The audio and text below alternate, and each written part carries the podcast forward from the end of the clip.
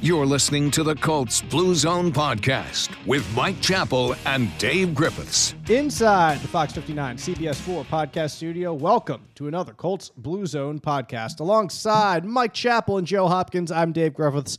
Appreciate you all for tuning in. Our off-season Colts position by position breakdown continues with the offensive line this week, which is not the most sexy position to talk about. Like we've done quarterback, we've done wide receiver, we've done defensive end, but but by golly, if we have not seen recently that it is uh, of crucial importance to it destroyed last season. exactly, and uh, I will uh, make some of the uh, argument that beyond the the problem has gone beyond one season, uh, and we'll discuss that too. But You know, it, it may tell us how great Jonathan Taylor's season was two years ago. Exactly. It certainly will. And it'll also highlight uh, some differences in, in, in blocking. But I'm getting ahead of ourselves. We're getting ahead of ourselves. We begin uh, with the news. And there is a a plethora, a cornucopia, if you will, I've always news. tried to stay away from the word plethora. I don't Why? know why. I don't know. I like it. People used to make fun of it. plethora. My, my my fifth grade teacher always said that we have a plethora, a cornucopia of whatever to get through today. So it, it's always stuck in my head that those two A words bun- go a together. bunch of stuff. We have a bunch of stuff to get to today, starting with the Colts coaching staff taking shape. And that begins with Jim Bob Cooter. The 38 year old Joe loves it to be hired as offensive coordinator. Joe just loves it so he can say Jim Bob Cooter. It's the best name in football. It is. Could you have named? I mean, it, with your last name Cooter, is there anything else you could have named him? It's fitting, you know. The first name and the last name have to be, you know, in unison. They got to match. It, it's just going to be strange when we get coordinators when you say, you know, it used to be Hey Nick or Hey, Hey Jim Bob. I wonder if his name is actually James Robert.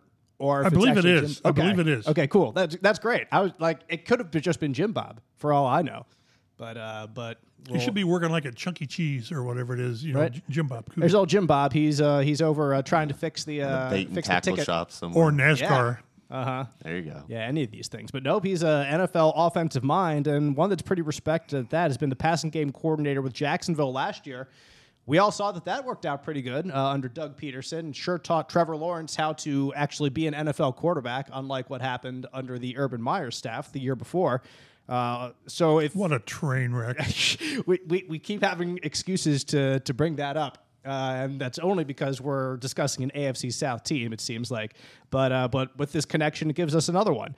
Um, in 2021, he was a consultant with the Philadelphia Eagles, and while there, worked with Shane Steichen, of course, um, and under Nick Sirianni's staff. Before that was the New York Jets running back coach and uh, perhaps known to most people across the NFL wise as being the Detroit Lions offensive coordinator in 2016 through 2018. Kind of made a small name for himself there. He was mentioned a couple times here and there with some head coaching searches. I don't know if he had any interviews back then, Joe, but he, that's when he kind of burst onto the quote unquote national scene. Yeah, I can't remember specifically if anyone interviewed him either, but I do know his name was tossed around out there because of the job that he did with Matthew Stafford and those young receivers. Right, uh, quarterbacks coach for Detroit before that, and uh, before that, uh, Colts fans might remember the name as being an assistant on Jim Caldwell's staff from 2009 to 2011. So, Chappa, do you have any memories yourself of Jim Bob Cooter here? Or was he a guy who kind of faded into the into the background a little bit, not quite as high profile as some of the the coordinators and all that that you talk to on a more regular basis? Yeah, not really, because he was an assistant, and uh, you know the thing that's important from that time though is he he,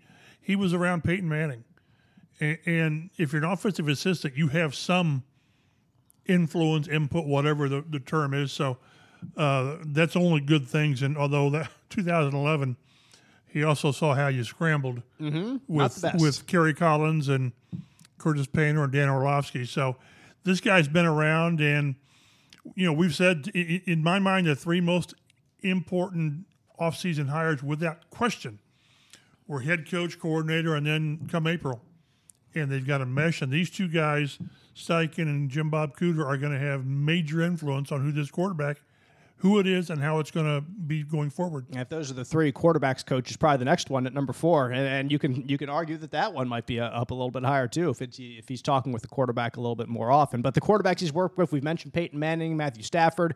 Obviously, he was with the Eagles two years ago, so that includes uh, Jalen Hurts. Obviously, he was with Trevor Lawrence last year. Uh, so, so those are kind of some of the names that are thrown out there that uh, that Jim Bob Cooter has uh, has coached before in his career. he'll add another one with the Colts this year to his list. You know, one thing because people say, well, you know, it really Jacksonville took off with Doug Pederson, which they did. Yes, But when you're the, wrong. when you're the passing game coordinator, you're with the quarterbacks every day. You're with them at every practice. So let's not just say, well, you know, that was Doug Pederson. No, uh, Jim Bob Cooter had a big influence as well, and we saw the incredible uh, improvement. Trevor Lawrence from from rookie year to year two. Uh, undoubtedly, undeniably, for sure. Uh, so the hope is that uh, whoever the Colts bring in can uh, can get some of that uh, juice as well and improve from his college career to year one to year, year two and beyond uh, under this coaching staff. Tom Manning has been hired to be the tight ends coach per a couple national reports for the Colts. And if that name is familiar to you, it's because he coached the Colts tight ends in 2018 as well. And uh, that was a pretty good year for Colts tight ends because Eric Ebron was here and caught like 20 touchdowns and uh, had a tremendous season catching balls from Andrew Luck. Uh, Jack Doyle was also in that group, so there, there was pretty good talent among the uh, the Colts tight ends in that group. Uh, nevertheless, Manning uh, left the Colts to be Iowa State's offensive coordinator, and now he's back here to the NFL to be tight ends coach again. Uh, Chap, I, you- can't deny what success they had back then, but you also can't deny that the Colts don't have the same tight end room right now that they had back then either. Mo Alie-Cox, he, he, he's the last holdover. So, and again, it, it's it's always hard to know how much when, when one position group excels or doesn't, how much that coach. But, but again, that coach is in that room every day. He has influence all the time. He got he got absolutely the best seat. We, we saw the Eric Ebron era. We did Every bit of it. every bit of it. and, and, and again, let's keep in mind that he had Andrew Luck thrown to him. Exactly. So and, and that was Luck's comeback player of the year. It was, yes. So so Best season of his career. but still, let, us not diminish the importance of that. And we'll see later on the staff with, I think Reggie Wayne comes back, and, and I think he had a great influence on that group last year. So. Yeah, we focus on the head coach and the coordinators, but these position guys, they're with these players every day. So they've got a major impact with them. Chap kind of Joe sneaking in a little little news there. He thinks Reggie Wayne's coming back to the Colts coaching staff this year. At this point, we, we expect to hear the, the entire staff probably released in, in the next couple days, if not the next week before the combine really takes place, because you got to have everybody by then. And we haven't heard either- anything one way or the other for Reggie Wayne, so he's not tweeting from the beach at least right now. So maybe he's getting to work. Yeah, I hope so. I mean, I, I, it was encouraging to see guys like Alec Pierce be able to go out there and make an immediate impact. Parris Campbell finally be healthy and, and be a contributor to the offense. And then Michael Pittman Jr., who, you know, has the talent, kind of wasn't able to show his full ability this past season, but was a consistent, reliable wide receiver for them. DeAndre Smith will also join Shane Steichen's staff here in Indianapolis, according to the New York Daily News. Uh, he was with the Giants last year as running back coach. Uh, they haven't spec- specified, the report didn't specify where he would be this year, but I do know Scottie Montgomery, the Colts' former running back coach, is a former running back coach here. So uh, that is a position that is open up. And uh, if he wanted to leave the Giants for whatever reason, well, there he is, and the Giants let him go. So. Uh, so it looks like DeAndre Smith might fill in that same role here. Uh, offensive line coach, which is where we'll spend the uh, majority of our day today discussing, Chris Strasser is uh, going to the Houston Texans. He had coached the offensive line here in Indianapolis since 2019. Uh, really had been uh, the uh, raked over the coals a I was little bit. say, be careful. Yeah, uh, for uh, for for what happened last year in particular, and uh, was uh, was kept on last year when other player, when other people like Frank Reich was fired and uh, Marcus Brady was fired. Uh, it, it was plain to see, chap, that the offensive line was the primary issue, or at least causing other problems. You could you could clearly see the issues with the offensive line. Uh, but Strasser maintained his job throughout the year, but he's going to go to the Texans and try to fix their offensive line now. Yeah, I mean, and you you alluded to earlier. th- This has been a gradual regression of this group, and we just keep in mind, and, and we harp on it maybe too much, but this is the highest paid line in the league. At least last year it was, and it probably will be this year as well. Uh, so you, all three of those mainstays sort of regressed. I thought we won't get into too much right here, but Braden Smith, I thought, was the only one that really got his game together. I guess he and Quenton did, but most of us expected Chris Stra- Strasser to be replaced, and you know that that's another one of the key guys they've got to get in place as the off- offensive line coach. I go back in the day with the Colts when they were really, really good, and of course they had really, really good players, but they had a coaching staff that stayed intact.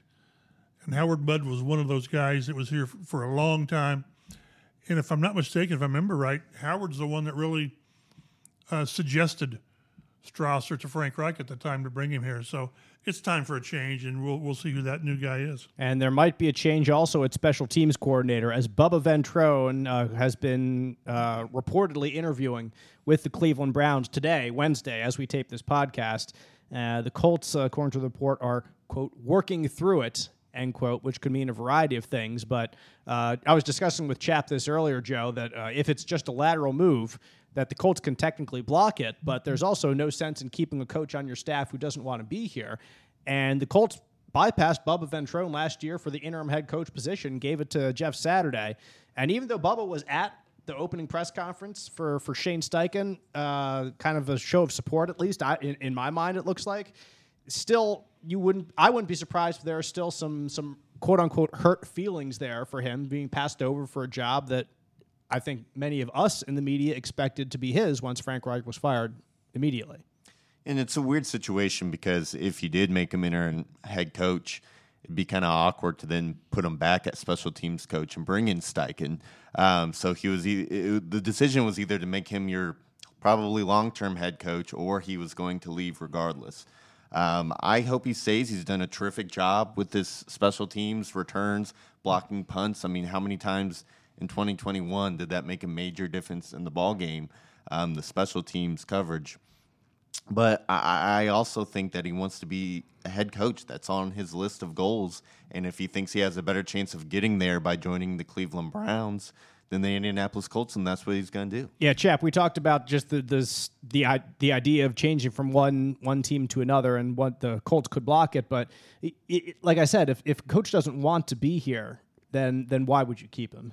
Yeah, I was told yesterday they were trying to work through it, and what what I th- thought that meant was they're trying to talk him into staying. Right.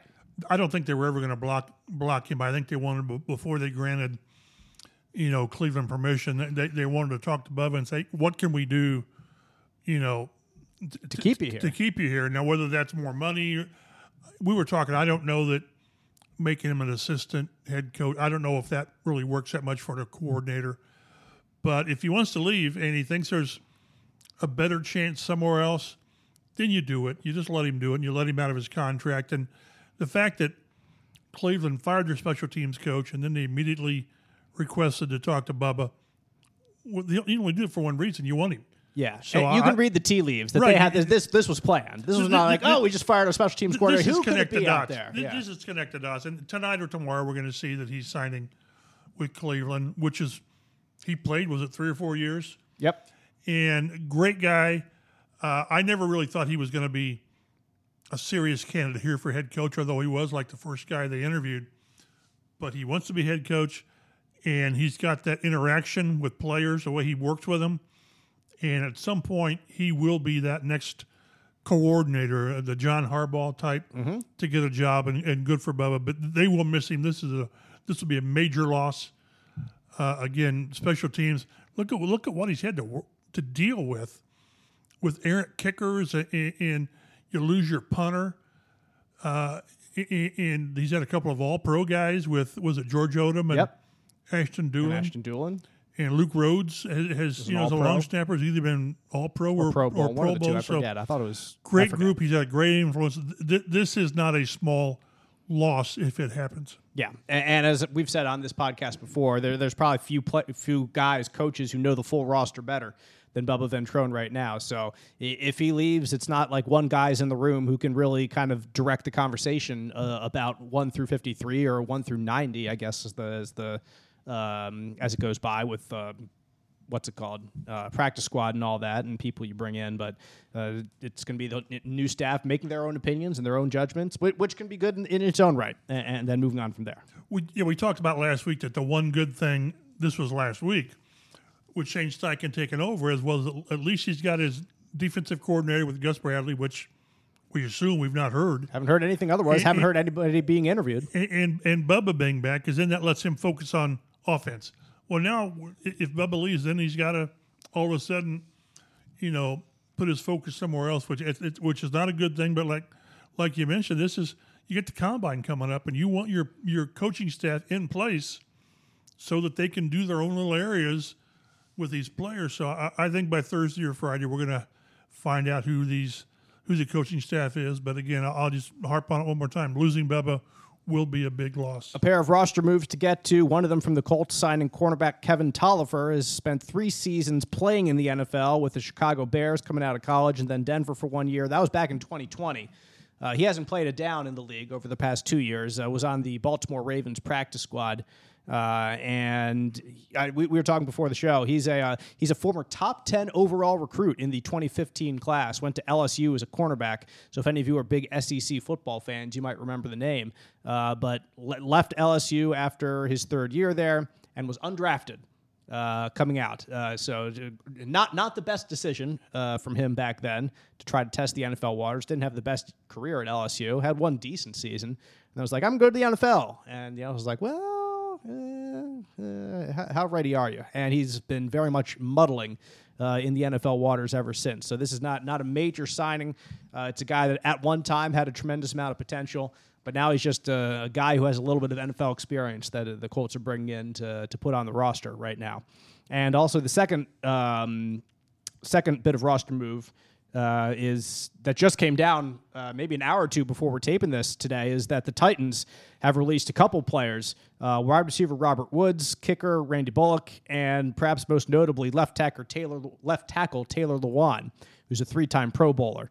And that saves the Titans about $27 million in cap space, which they were in desperate need of saving at the time.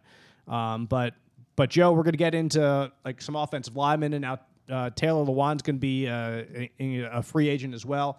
Uh, but he's a guy who's had success in the past, hasn't had the most recent uh, at the t- pinnacle, at the top level success, but was a consistent, um, consistent left tackle on the Titans for for a good number of years. So some injuries have kind of derailed him the past few years, but there, there's a familiar face that will will not be uh, on an opposing sideline for the Colts, at least not with the Titans next year, at least. And that's really the thing. I know the Titans needed to get back under the salary cap, but if Lewan was healthy and hadn't been derailed by injuries the past several years, you pay your left tackle and you find someone else to cut. So so that's what's difficult. I know Lewan said he's considering retirement, so we'll see if he ends up signing with another team or not. He's got his Bussing with the Boys podcast that he likes to do. He's he's got other things going on in his life. He's gone through so many injuries, so I wouldn't be surprised if he decides to hang it up. Yep, likewise. So, so best of luck to Taylor in his decision in the future.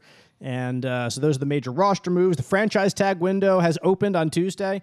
Uh, the Colts could franchise tag someone, but as we all agreed before the podcast, they're they're not likely to do so. Uh, you you would think if they're if a gun to your head you had to, it would be Chase McLaughlin because he'd be the cheapest. Uh, he's a free agent. You can get him for one year, and uh, you Fran- want to bring him back. Franchise tag for a kicker is five point three nine. Yeah, and if you transition him, it's 4.8, which that's cheaper than a contract, but that's just with a gun to our head. Exactly. That it's the the only reason why the Colts would do it. They haven't used the franchise tag since 2013 with Pat McAfee. With a punter. Yes, indeed. Um, there, there is the possibility for a franchise tag next year if you don't get a deal done with Michael Pittman or Jonathan Taylor. That's that's next year though, and that has to have a lot of dominoes fall before then uh, in the right or the wrong way, as the case may be. So we might have to worry about that next year, chat. Well, and we'll, we'll do a podcast on this at some point, but this year, let, us say this year is the year that you had to do it. Franchise for a running back is 10 million. Franchise for receiver is 19.7. Yep. That's only going to go up next year. Yep. So this, that's what the franchise tag does. It, it lets you – kick the can down the road, I guess. Well, the Colts are experts at kicking the can down the road at quarterback the last well, couple that, years. How'd that work out? You got you know yeah. you got, you got sore feet and a dented can, and you're still in the same place. Yep. No, you're you're actually further. You've retreated further behind. You've regressed. So yeah, this is. There are several teams prominent that will deal with this franchise tag. The Giants, uh, Baltimore. Uh, can, can you? They were throwing this out on TV today that let, us say Baltimore uses the franchise tag on Lamar Jackson, which it, that allows him to go elsewhere and get a contract. would you give two first round draft picks for Lamar Jackson, also knowing that you've got to do the contract or not? It's such a great question because he's been ha- hobbled by injuries the last two years. It depends on what the contract is and how much guaranteed money's in it, I think. But gonna which is be- going to be it's gonna be two oodles hundred- and it's oodles. Sean Watson. Yeah. Sean Uh, Watson. Just start I know. there. I I mean, know. Because he's an MVP. Uh, if I'm the Colt, if you're saying you as in the Indianapolis Colts, no, I, I'm not doing it. I, I think between the contract and the lack of draft picks, and I think you have to consider more than most quarterbacks his age and injury history because of how much he runs and how he wins football games. Um, you know, you, normal quarterbacks you can play till you're 35 easy. Quarterbacks who run as much Cam as Newton? the- it- Cam Newton fell off a cliff really, really fast once that athletic ability went away. So I would not do it if I was the Colts. Maybe if I was another team that was, it's hard to come up with one off the top of my head, but a, a team that might be closer to winning a championship right away. Maybe if you had three first round draft picks over the next two years, like if you made some trades to do that, and so you still have one, and you have to give away two others, like if you're Houston? yeah, if you're Houston, if you're Seattle, like maybe you consider that. Uh, but but I don't know, man. Uh, the, the Colts just need to suck it up, and I don't want to say go young because they've got some pretty good veteran talent along with Taylor and Pittman. But at that position, you've got to go young and build around that young kid and, and use that that rookie contract for what four years, and and really make hay with that rookie contract. The combine begins next week, as Chap alluded to just a few minutes ago. Players will report on Sunday. Workouts measurements begin on Thursday. I think the quarterbacks are uh, kind of on display, quote unquote, there on Saturday and Sunday, whether it's out there on the field one of those two days. So we got we got a week, week and a half really until until the the the big uh, uh, the big show comes to the turf at Lucas Oil Stadium. But uh, Joe loves himself some underwear Olympics. Uh, Chap has seen it uh, in in the best days and the leanest days. days of my life down at uh, the convention center, so I'll be there as little as possible. Yep, I'll, I'll be there because uh, GMs and head coaches talk there, uh, so we'll get a chance to to do that uh, with with a couple of the Colts decision makers. But uh, but Joe, I'd imagine that uh, you are uh, you you can hardly sleep at night knowing that uh, the players are reporting in, in less than a week. Yeah, it'll be a lot of fun. I specifically I'll be looking at quarterbacks this year, which normally is a position I don't pay that much attention to, but with the Colts uh, in the thick of it in terms of drafting a quarterback up top, how big is Bryce Young? That's kind of the huge question this year. How is he six foot? Is he five nine? Is he going to be one eighty? Is he going to be two hundred? That that all's going to make a huge difference. And if he's the first player taken off the board, and Chicago trades that pick away or decides to keep Justin Fields, there's a lot of intrigue going around the quarterbacks, just how big they are. I think Anthony Richardson, his hype is going to continue to build after he shows off his athletic ability at the combine. Well, he'd be the kind of guy that really has a great combine. You would think so, yeah. Yeah. If he can, if he can be decent to above average throwing the ball, like he's everything else is going to just pop like crazy with him. And then with Levis, uh, athletic ability is one of his strong suits as well. So just showing that, E- even Stroud, that's kind of one of the questions around him. Everyone thinks it's there, but he doesn't use it as much as he could. If he goes out there and his numbers, athletic testing numbers, look similar to Richardson or Levis, maybe that kind of shrinks the gap in that area to some scouts. Yeah, I, I'm interested to see Stroud a lot because everyone's talking about all, all these other guys because you got the crazy potential of Levis and uh, and Richardson. Bryce Young's kind of the quote unquote consensus or close to a consensus number one. Uh, Stroud's the guy that's kind of fading into the background, but he he could certainly be considered as he, he still is considered a, a top four, top five pick. So if you're just steady Eddie and you still have a lot of potential being a number one, uh, a top five pick, you could still have a heck of a career for yourself, even though no one's really talking about you that much. What does Hancock Health's membership in the Mayo Clinic Care Network mean for you? It means our independent health network now has access to the knowledge and resources of the world leader in medicine. It means your Hancock Health doctor can now consult with Mayo Clinic specialists to confirm a diagnosis or treatment plan. And it means that together we're making health possible for you. Learn more about our new clinical collaboration at hancockregional.org front slash Mayo Clinic. Need new windows? Contact your hometown team today. Hometown Window and Doors are Central Indiana's premier, locally owned, full service Andersen window dealer with master installers. From design to installation, the Hometown team handles it all. They carry unlimited options with competitive pricing. Call them direct to get 25% off your windows if you call within the next 60 days. Hometown Windows and Doors gives you all the perks of a national brand with a hometown feel. Visit them at hometownwindowteam.com today. The Colts' offensive line last year was not good. And that's the nicest way you could say it. We're not always nice, so we'll probably say some some harsher things than that. But some true things. It's a line that has steadily declined over the past couple years, as Chap kind of pointed at, as I pointed at earlier. So I think the first thing to to get out of to get off my chest is if you view this as a one year problem, you're not you haven't been watching the Indianapolis Colts. This is a several year problem. And even like even at the beginning of the 2020 season, there were issues with protecting Philip Rivers. They changed things up to be a much more quick tempo throwing offense, which fit him perfectly. And let me say, the offensive line did get better in the second half of that 2020 season. But that's a blip on the radar to me right there is when there were some problems that that you saw from this line that in 2018, 2019 really was one of the better units uh, in the NFL. So 2020 that happens. 2021 they were the third worst pass blocking offensive line in the NFL, according to Pro Football Focus. Third worst, ranked 30th in the NFL out of 32 teams, pass blocking. Eric Fisher, big part of that at left tackle. If you don't have left tackle, you don't have an offensive line. But he was not alone in his problems. Other guys had problems. They were a much better run blocking team than they were a pass blocking team. And that's why Jonathan Taylor had such a great season. They weren't a perfect run blocking team, but um, but I know that they were they were graded out and considered very highly by by the coaching staff, by Frank Reich and his staff. And we talked about him with this year with how the that level just went from from a really high run blocking level to a very very subpar blocking level. That your guys who were elite weren't here, weren't elite or were not here anymore.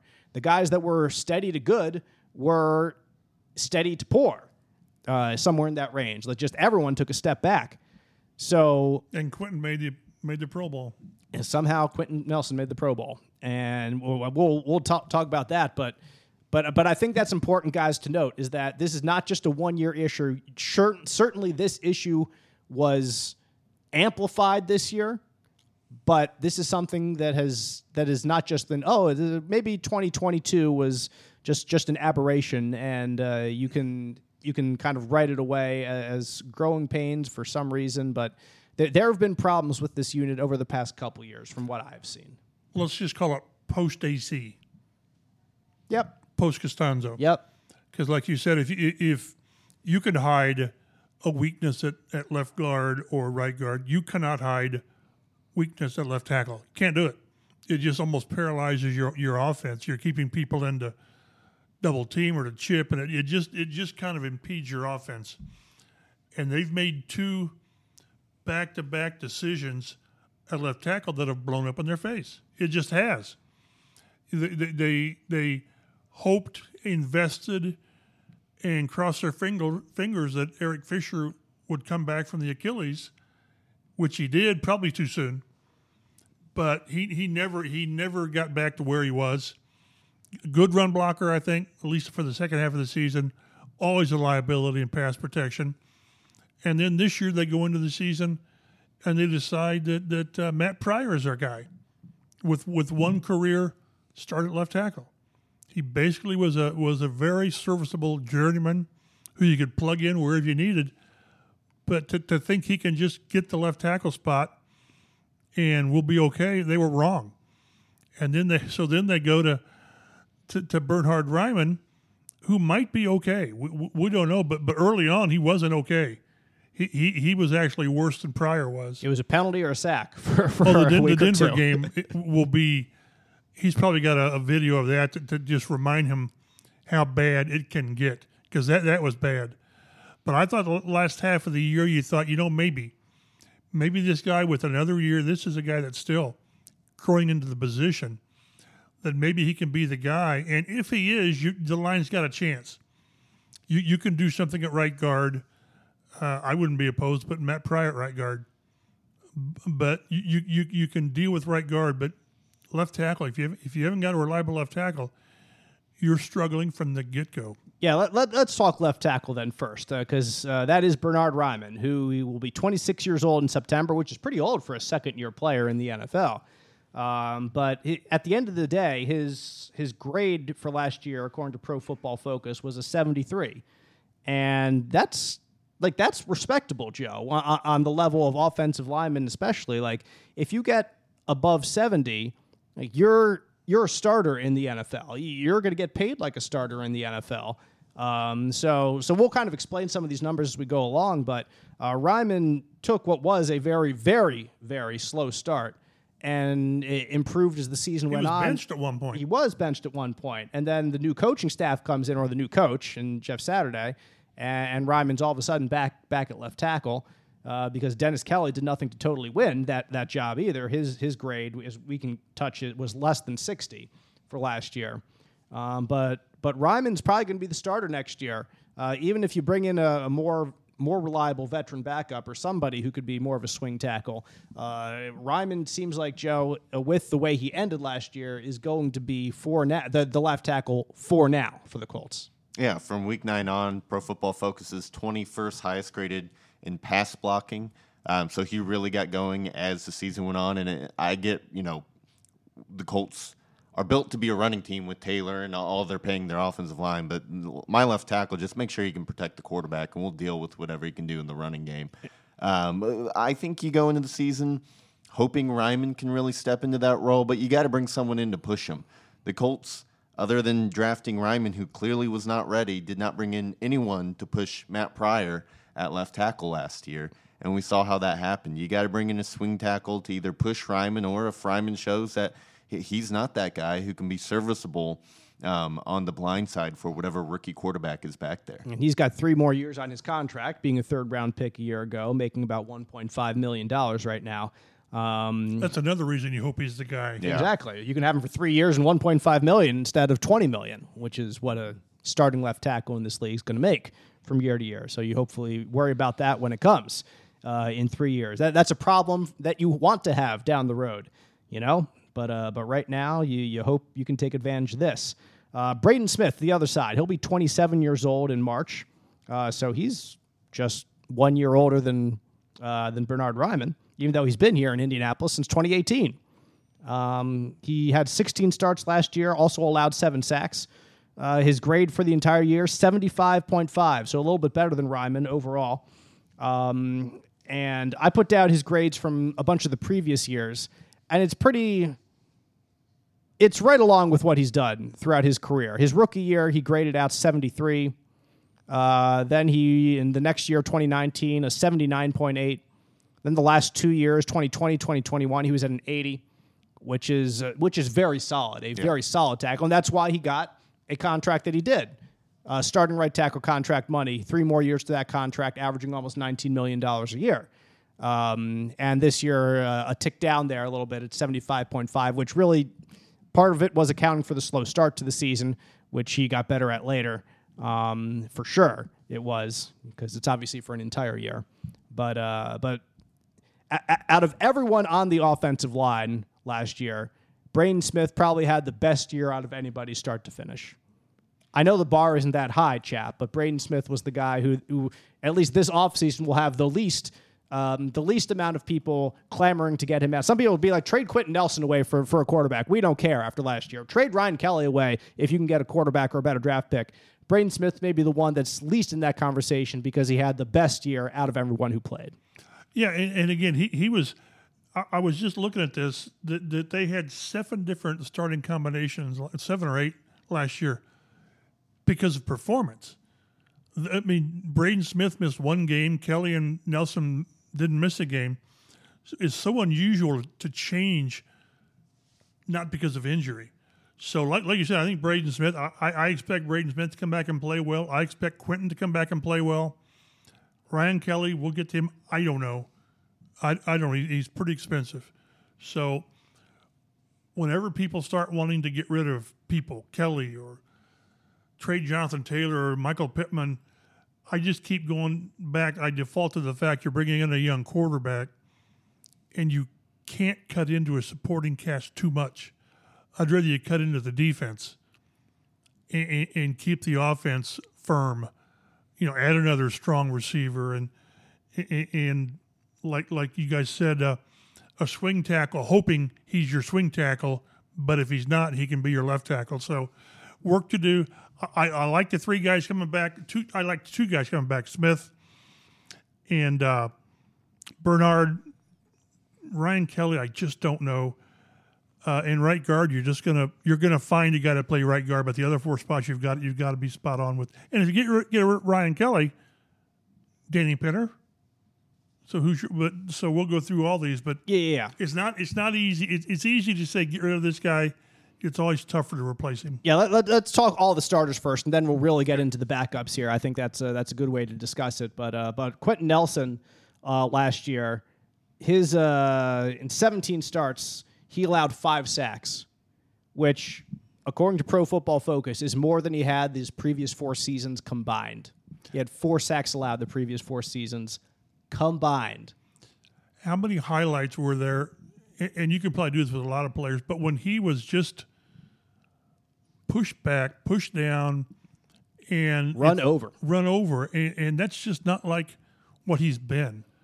So you know, last year he fought injuries. This year, I don't know if he fought trying to help the left tackle or what, but the, that that was not Quenton Nelson. They need him to play like like they're paying him, and and if he if he struggles again, then this line's really going to have trouble.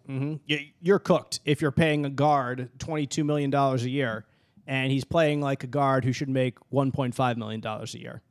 You're absolutely cooked because you're just eating a bunch of your salary cap in an area that nobody really puts your cap in that area. There- There's the value is not as high.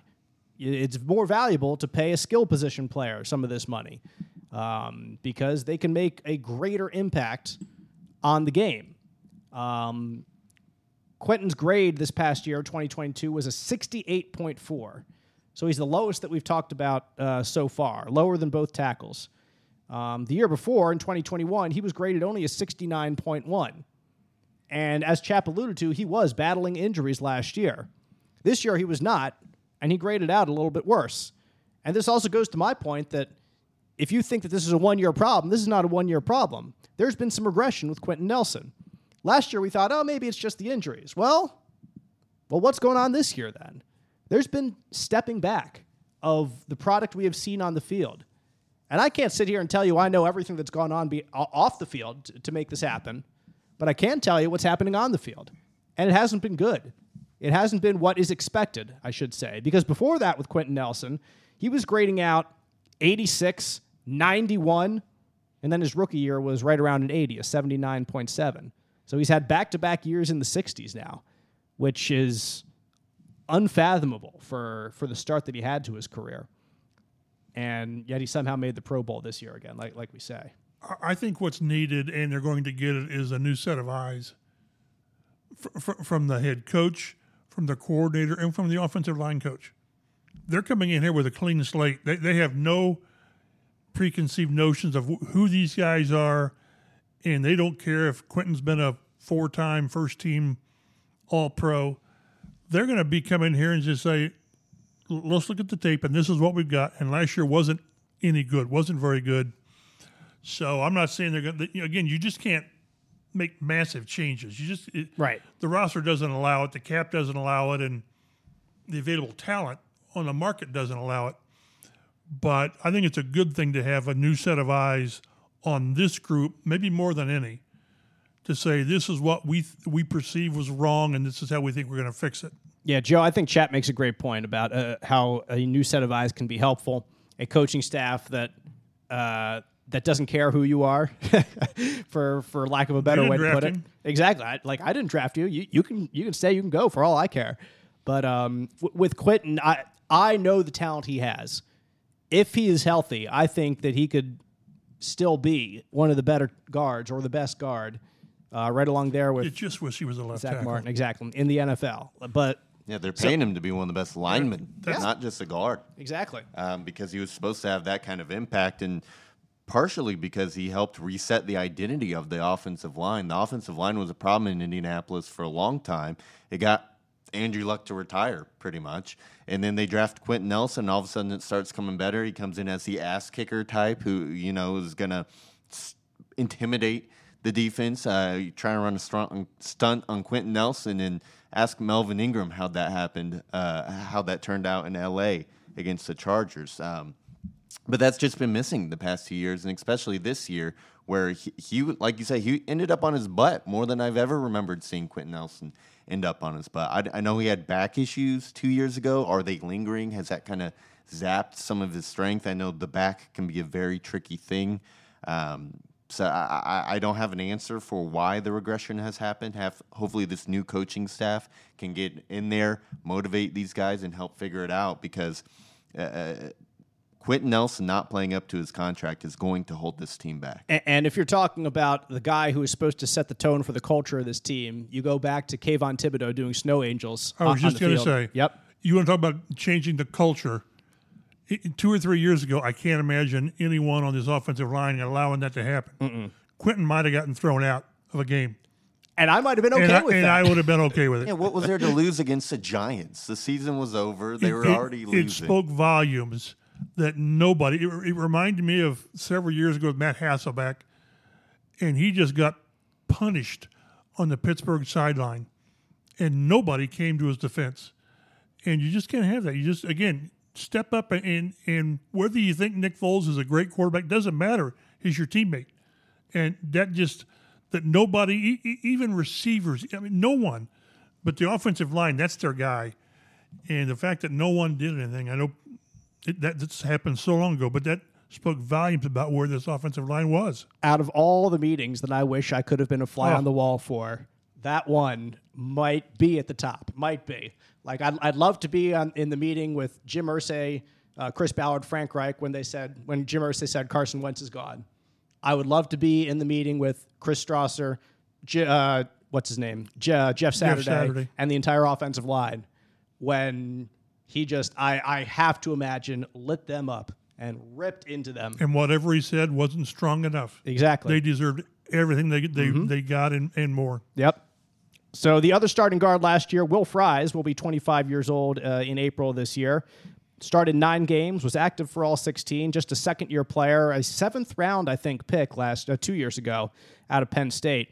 So starting in your second year as a seventh round pick does not overly common. His PFF Pro Football Focus grade was just 58.4, which is honestly what I kind of expect for a guy in his second year who's a seventh round pick, uh, which is a below average grade there. For, if I remember right, he played tackle at Penn State. I think he did. Yeah, exactly. So he's also transitioning to a guard role, which is completely different. So he has two years left on his contract, about a million dollars per year average. That's neither here nor there, really. But and I want to go into next year with Will Fries as my backup guard. That that's what I would feel good about. A backup who has some starting experience, and he was okay for for stretches during the season. There were parts where he wasn't. I think he started, was benched, and then they ended up going back to him. That happened a lot last year. It did. Um, but but they need to find someone else to come in and feel better about right guard because whoever you get quarterback, especially if they end up going with Stroud, who's the pocket passer of this crop of QBs. You need to be able to protect them. There, there were significant problems last year, and we talked with Ryan Kelly multiple times about communication there. And I don't think I don't think there was problems with more more with communication than with Ryan Kelly and, and Will Fries and that area right there on the offensive line because it just seemed like that that was always where teams were really like just throwing whatever the Colts were planning into chaos, whether it was Matt Judon multiple times running stunts, because that game is just burned into my memory because I was there in New England for that uh, debacle. Nine sacks? I, I, I, I, lost count, so you're, you're probably right. Uh, I don't think it was double 60 digits. sacks. Yeah. It Franchise was, record 62. Woo. Come on. Hey. Yeah, yay, guys. Good job. Center Ryan Kelly will be 30 years old in May. Started all 17 games last year. He's been the starter if he's been healthy since he was drafted by the Colts. His grade last year was not good either. It was a, uh, 64.3, which was actually better than his grade in 2021, which was only a 56.9, which again brings me back to the fact that this has not been a one year problem. And in spite of the differences between pass blocking and run blocking and how they were better run blockers and they were pass blockers a year ago, there were significant problems with this offensive line that last beyond one year. Ryan Kelly's also had pro football focus grades, if you go back to 2020, of 69, which is pretty good, 73 in 2019, 74 his rookie year. So he's been, unfortunately, on a steady downswing, has been Ryan Kelly. And he got injured his rookie year, near the end of his rookie year. And there have been just neck, shoulder has cropped up here and there with him from time a, to time. little knee here and there. Yeah, uh, from from year to year, and it, it's at the point where it is something that is a continual issue with Ryan Kelly is is his health, and it's it's unfortunate because I love I, I still do really like Ryan Kelly because he's easy to talk to in the fact that he will be honest with you uh, as And much as he wants to be. Yeah, and accountable with you uh, when. Uh, when, when you get him in the locker room post game and professional with you in the locker room post game. Um, but chap, you said earlier you you made the point earlier that he's making a lot of money right now, and if the Colts want to save some money, like if they want to save real money for some reason, and you're looking at guys to cut, and you're looking at guys who have not lived up to what they're being paid, Ryan Kelly might be one guy that is considered. You you always look at the at the cap in guys that okay they right now they're like 13 million under the cap, but they, they can create so much if they want to with with Matt Ryan. You're going to save 17. Nick Foles, you're going to save probably only like a million and a half. But then you look elsewhere and, and it's Ryan Kelly. You're going to save what Joe's about about eight million dollars, seven point eight, which is fine. It really is but I keep coming back to what I always default to. Then what's your plan B? What's next? What's next? Again, it's easy to cut guys. It's just easy. Just cut them all and, just, and start over. But but you know the back of it is Danny Pinter. We all kind of think he's more accustomed to being a center than he is a, a guard.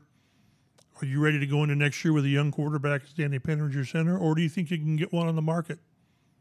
The guys are on the market for a reason because Ryan Kelly would be on the market Yep. for a reason. He he might be the most interesting discussion they have uh, before they have to do anything is what to do with Ryan Kelly, if anything. I, I think he comes back again. I, I, if, if you're going to have a rookie quarterback, I think you want the guys in front of him who have been here a little bit longer, who have been Pro Bowlers, and you, you hope that the new coaching staff can come in, like you've said, Chap, and kind of and, and tweak this thing to make it better. I don't know if it's going to be what it was ever again, not with this unit. Doesn't have to be. Exactly. It just needs to be not what it was last year. So. What a low bar that is. Yeah, it, it really is. Jo- Joe, you've put together a couple numbers here about uh, about what could happen if he's released with the salary cap, and like Ryan Kelly is one of the guys who's who's higher paid on this team. But but still, even if you cut him, it's not like you're saving ten million dollars in the salary cap right now. It, it, it's much less than that. So this is why I think he might be back. Is you, you cut him pre-June, you could save. So you're gonna have 4.5 million in dead cap if you cut him before June. Uh, that's all this year. If you cut them after June, you get to split it between this year and the 2024 season.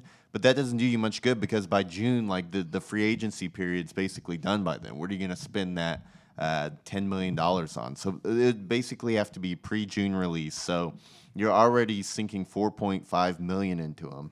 And then if you go out and sign somebody, you know, not, not even like a superstar center, not that there are any out there this year, but maybe someone de- decent like Ethan uh. I don't know of the Browns. He- He was PFF's third highest graded center this last year. He was with the Browns on a one million dollar one year contract last year. Maybe he gets six this year. So that six million dollars plus the four and a half of dead cap, and you're basically back to what you're already paying Ryan Kelly. So if you can think, if you think you can get a significant upgrade at center in free agency and pay basically the same amount, go for it. But like Mike said, you, you got to play someone at center. I don't think anyone feel great about Danny Pinter after how he played last year. So. Yeah, for at least continuity's sake, it does make some sense in that regard to keep Ryan Kelly. Need new windows? Let the Hometown team help. Hometown Windows and Doors is Central Indiana's premier locally owned full service Andersen dealer with master installers. From design to installation, we handle it all, carrying nationally known brands like Andersen with more options and competitive pricing. Call us direct and get 25% off your windows if you buy within the next 60 days. Please contact your hometown team today. We are Central Indiana's premier, locally owned, full service Andersen dealer. National brand, hometown feel. The story of Hancock Health is all about you and everything you need to live your healthiest life.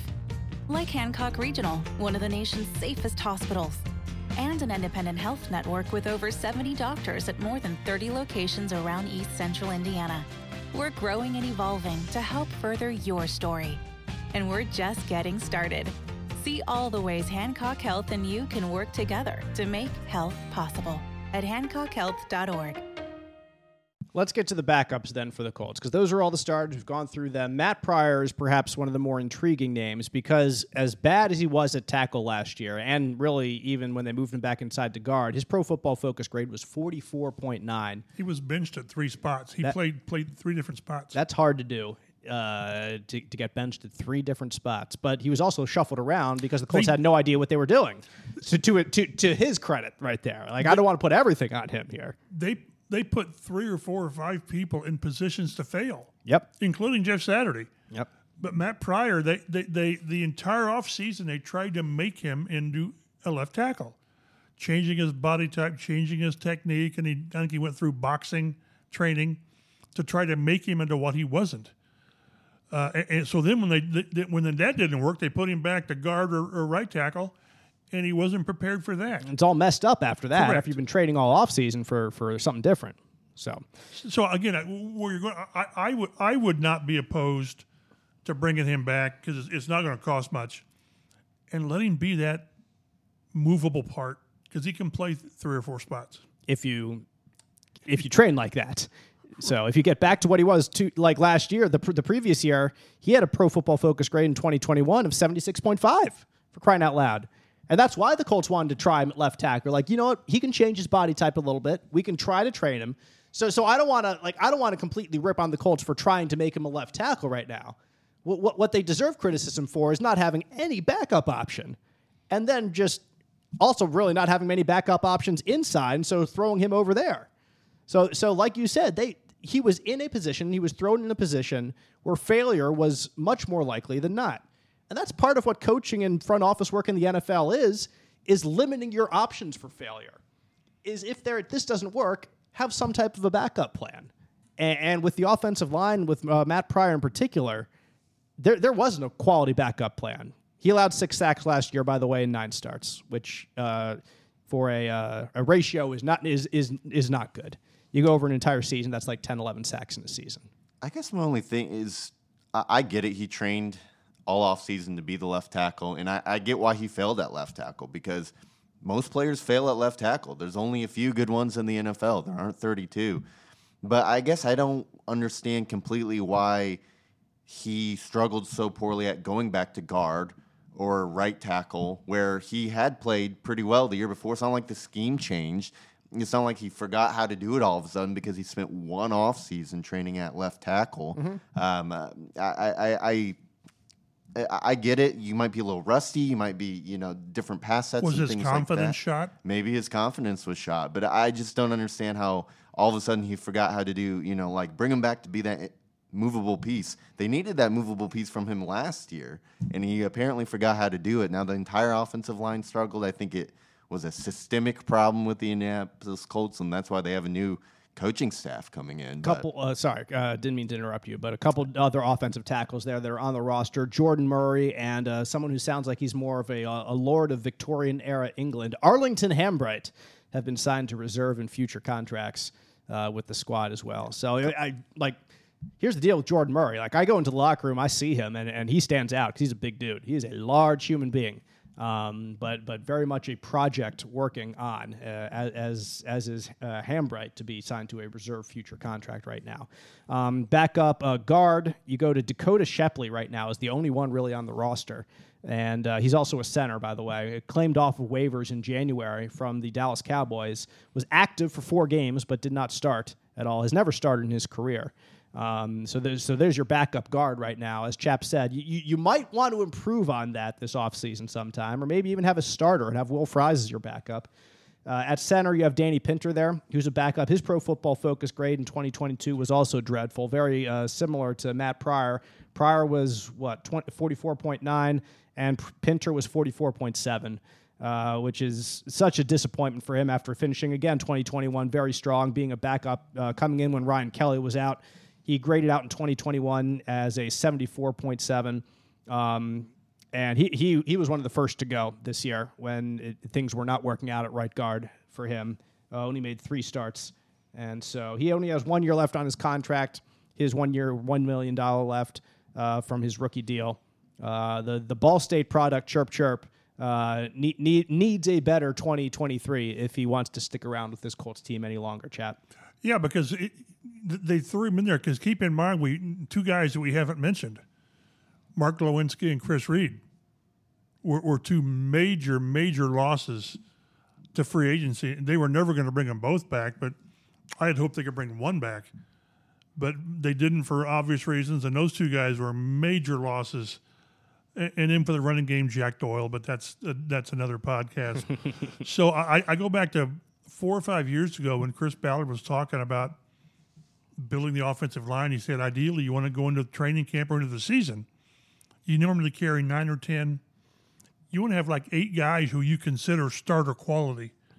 In the last couple years, that's not been the case. The problem is every NFL team wants that, Right. and there's just not that many guys out there. But but you certainly need better depth, better. Everybody has depth. Everybody has numbers. Reliable depth than what the Colts have had the last couple of years. Because as we saw, when when things didn't work, they, there was no backup plan that was feasible or, or that that worked. Yeah, well, they took 2021's reliable depth and said, "You guys are starters now," and then didn't do anything to replace those depth pieces, Mm-hmm. and, and that's how we got to where we are. What, sorry, go ahead. Oh, that, that's about it. There, uh, I was just going to say Wesley French as well is on the roster right now as a center. He was a practice squad member last year. Has two years left on his contract. The French family appreciates you getting that in there. No, no, no problem. Uh, if French fries can be the backup offensive line for the Colts, I, I- that's that's not the worst thing in the world. Uh, but I, I don't want to see them starting anytime soon. What about if they brought in uh, your guy from the Eagles, Isaac? Help me out with this. Seumalo. Seumalo. Yes, Isaac. Uh, probably the the pinnacle. Uh, well, the pinnacle interior uh, or guard in on the free agent market uh, this this offseason. Had a Pro Football Focus grade of 75. Um, had a 90 plus pass block grade from Week 11 on last year. Really finished strong with the Eagles. Hey, if he and Shane Steichen are boys, get him over here and, and put him on that line. You always look for those connections. You, Exactly. Because they there's going to be three or four players that he knows Mm-hmm. and, and likes and, and trusts. So We should go down. We should have a podcast where we at least have all the Eagles free agents too, and, and see see they exactly got who they significant, like are. 20 significant. yeah, free there's a bunch of them. Yeah, they do. Uh, so, like, it- certainly the Colts won't get all of them, but like you said, if if there's two or three that come and have an impact here, uh, that that would be worthwhile to do. Put, we'll, we'll put that in the in the back pocket for. Uh, for a for a lean free week agency. sometime pre free agency at least to bring that up but you got him you got Nate Davis who was playing for Tennessee last year who was a 70 plus in his pro football focus grade uh, but but but you get further along and there's there's guys that are that have been starters in the league but but are not elite players. That's why people let them go. If you get to a certain point and like Chap has said with the Colts in the past within the Peyton Manning era it was, it was they were just guards that that recycled in. That's what a lot of teams decide to do with that position. So if you really want somebody who has some experience and, and to pop in who you know is not going to be an elite player there's some guys out there but uh, but nevertheless, uh, the, the the the pickings are lean. At, at tackle, Orlando Brown for Kansas City is, is is one of the best left tackles in the NFL. He's not going anywhere. Exactly, that's the problem. He, he's staying in Kansas City. They're they're going to either franchise tag him, or they might franchise tag him and then re-sign him. If the Colts wanted Orlando Brown, they should have traded with the Ravens when he was available. Exactly. That was the time to do it when they had a couple guys that had, uh, that, that that they liked there and then wanted to trade Orlando Brown. Kansas City made the trade. It was a big trade. They gave up a lot to get Orlando Brown, but now they're happy. They've won a Super Bowl. I'm not saying that's what gave them the Super Bowl. They've got this guy named Patrick Mahomes, but uh, but yeah, Orlando Brown is is very happy with it, with how things handed. Uh, I'm kind of looking out. at this year. There, there's a few good tackles available. Uh, Mike McGlinchey of the 49ers is another one. They're mostly right tackles, though. They're mostly right tackles, and I don't get the sense anyway that the Colts would be in a high end tackle market. Um, y- y- it just seems like paying another premium position along that offensive line isn't something that's in the cards. I am intrigued, however, by some of these swing tackles. Kelvin Beachum from Arizona, he's a guy with a ton of starting experience, 17 all- starts last season, 147 career starts, has played left and right tackle. And was Pro Football Focus's 30th highest graded tackle last year. So he's still getting it done at age 33. He's a guy who I could see come in and be that swing tackle for you in case uh, uh, Smith misses games or if Raimann uh, is struggling again. You can put Beachum over and at least get decent, passable production at left tackle for your rookie quarterback. There's a couple other players. Cameron Fleming, who was with Denver last year, he's played both left and right tackle in his career. George Fant, an offensive tackle for the Jets, has also played both. Uh, had a knee injury last year. He was limited last year. His career year was two years ago. Had a very solid, at least pass block grade there. Uh, on left tackle was a 75.1. Um, so some other notable tackles. I think there's an interested name in Andre Dillard, who is Yeah. a, who was the Eagles. uh, Another with the Philly Eagles last guy. year. That's right. If Steichen likes him, like I said, uh, the Eagles were, were in a unique position that they have Lane Johnson at right tackle, and then uh, they had an uh, a prospect left tackle in Jordan Mailata, who was an Australian uh, league football player who developed into a left tackle, and, and they made it work. And he's there now, and he's their guy at left tackle. So that allowed them at the time to trade um, trade Pryor uh, with the Colts because they still had Dillard there as well, who was a first round pick in 2019. But now Dillard's another name that, that could come up if they want to go elsewhere in, in the uh, in the backup tackle market themselves. So uh, that's could be one connection there. Uh, Andrew Wylie from Kansas City was their starting right guard a year ago. He's played right guard and tackle. I mean, uh, right tackle and guard rather. So if you want to really invest in guard, but again, like we, we get to this point, and Chap, you made it earlier. The Colts already had the highest paid offensive line last year. If they're going to do that again this year, like uh, okay, but obviously money, just throwing money at the problem doesn't work. You need the right pieces that fit. You need guys that can communicate better, a lot uh, more so than they did last year. And hopefully, you get some eyes on it from this new coaching staff that can put the right pieces in the right positions and, and make significant improvements than what we have seen, not just from last year, but from the past several years. Yeah, the, the highest paid line basically is the three guys. That, that that's where Yeah. the, that that's why it's so it's so steep. Again, I, I can go back to and you just mentioned it, get a new set of eyes and, and sort of get a get a fresh start with these guys. And I guess early on you have to decide is can we can we resuscitate this group with and it's got to start with those three guys and Bernhard Raimann. Again, I don't want to dismiss right guard, but that's that's fifth on my list right now as far as the offensive line priorities. So see where these guys think they are with the offensive line, and then see if these guys. I'm I'm with Joe. I don't see how they they can budget another ten or fifteen million dollars for a free agent lineman. I just don't see how it works. Right. And even if, like you said, Joe, if you cut Ryan Kelly, like you save some money, but there's still a dead cap hit, and then you want to pay somebody. If you want to pay someone who's good, you're going to eat up all the money that you saved immediately right away. So if you do it for somebody who you think is better, okay. But uh, if you do it for someone who's just a, a- an older veteran who, who might work out, then then what's the point? Yeah, yeah, and and I guess at the end of the day, they can go out and sign somebody, but it has to be the right guy. I mean, we've seen Chris Ballard strike out continuously on these tackles. One example uh, last year, looking at Dennis Kelly, he signed for the same amount of money as Cameron Fleming did with Denver, one point two million. Kelly had what, fifty eight PFF grade? Yep. Fleming had 72, 29th highest graded uh, uh, uh, tackle in the league. So they've they've got to get the right guys in there, not just a guy, but someone who can come in and produce. Hopefully, new coaching staff can, staff can help with that because it seemed like last year, no matter who they put in, they were struggling. And they certainly haven't really devoted many high draft picks. If we're looking at the draft, we won't go too deep in the draft, uh, but they haven't devoted many high draft picks toward offensive line. Sits taking uh, Braden Smith and Quenton Nelson uh, back in 2018. Um, it's been Javon Patterson and Jackson Barton in 2019, both seventh round picks. Danny Pinter in 2020, a fifth round pick. Will Fries in 2021, a seventh round pick. And then last year was Bernhard Raimann in the third round. They finally did take someone at least a little bit higher on day two instead of uh, day three in the draft. But uh, it's not like you have you have these this group of guys who have been developing the past couple years that have been like highly sought after guys in the draft that you think can step into one of these positions. They're they're, they're not there right now.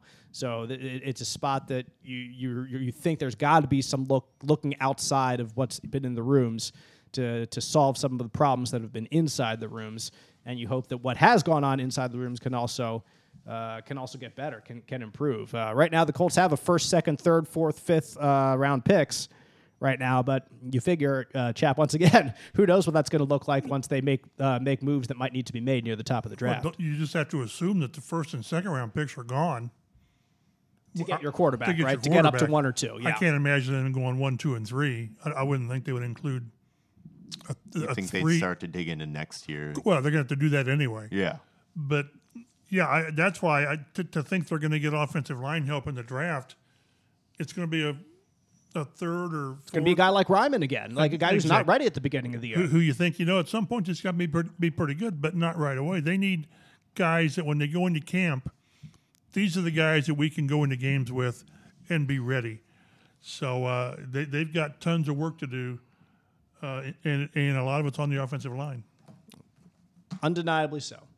Uh, the the position on the Colts that was, uh, if you looked at it three years ago, uh, you you loved where they were, absolutely loved it. That's kind of highlights how, how life in the NFL is. It can change so like did that. the Colts, and then they just kind of ignored it for the next several seasons, and here we are. and- now and they they got to come away with this offseason with a starting right guard and a swing tackle.